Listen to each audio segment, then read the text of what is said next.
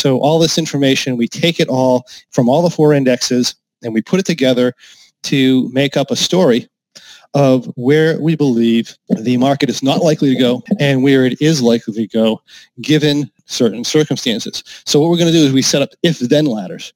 Basically, you know, you might have a situation like this here where we're, you know, where we're in you know, this essentially a, almost a sideways range. We're producing a cup pattern in development, right? I mean, several things can happen. It, it, we're in a daily channel. It can hold the channel. If it holds the channel, where's it likely to go? right? And we and we and we bring in not only the channels but the targets for our price patterns and our maximum run analysis to determine a spot where it's not likely to go over. It would be very very improbable for it to go over a certain point.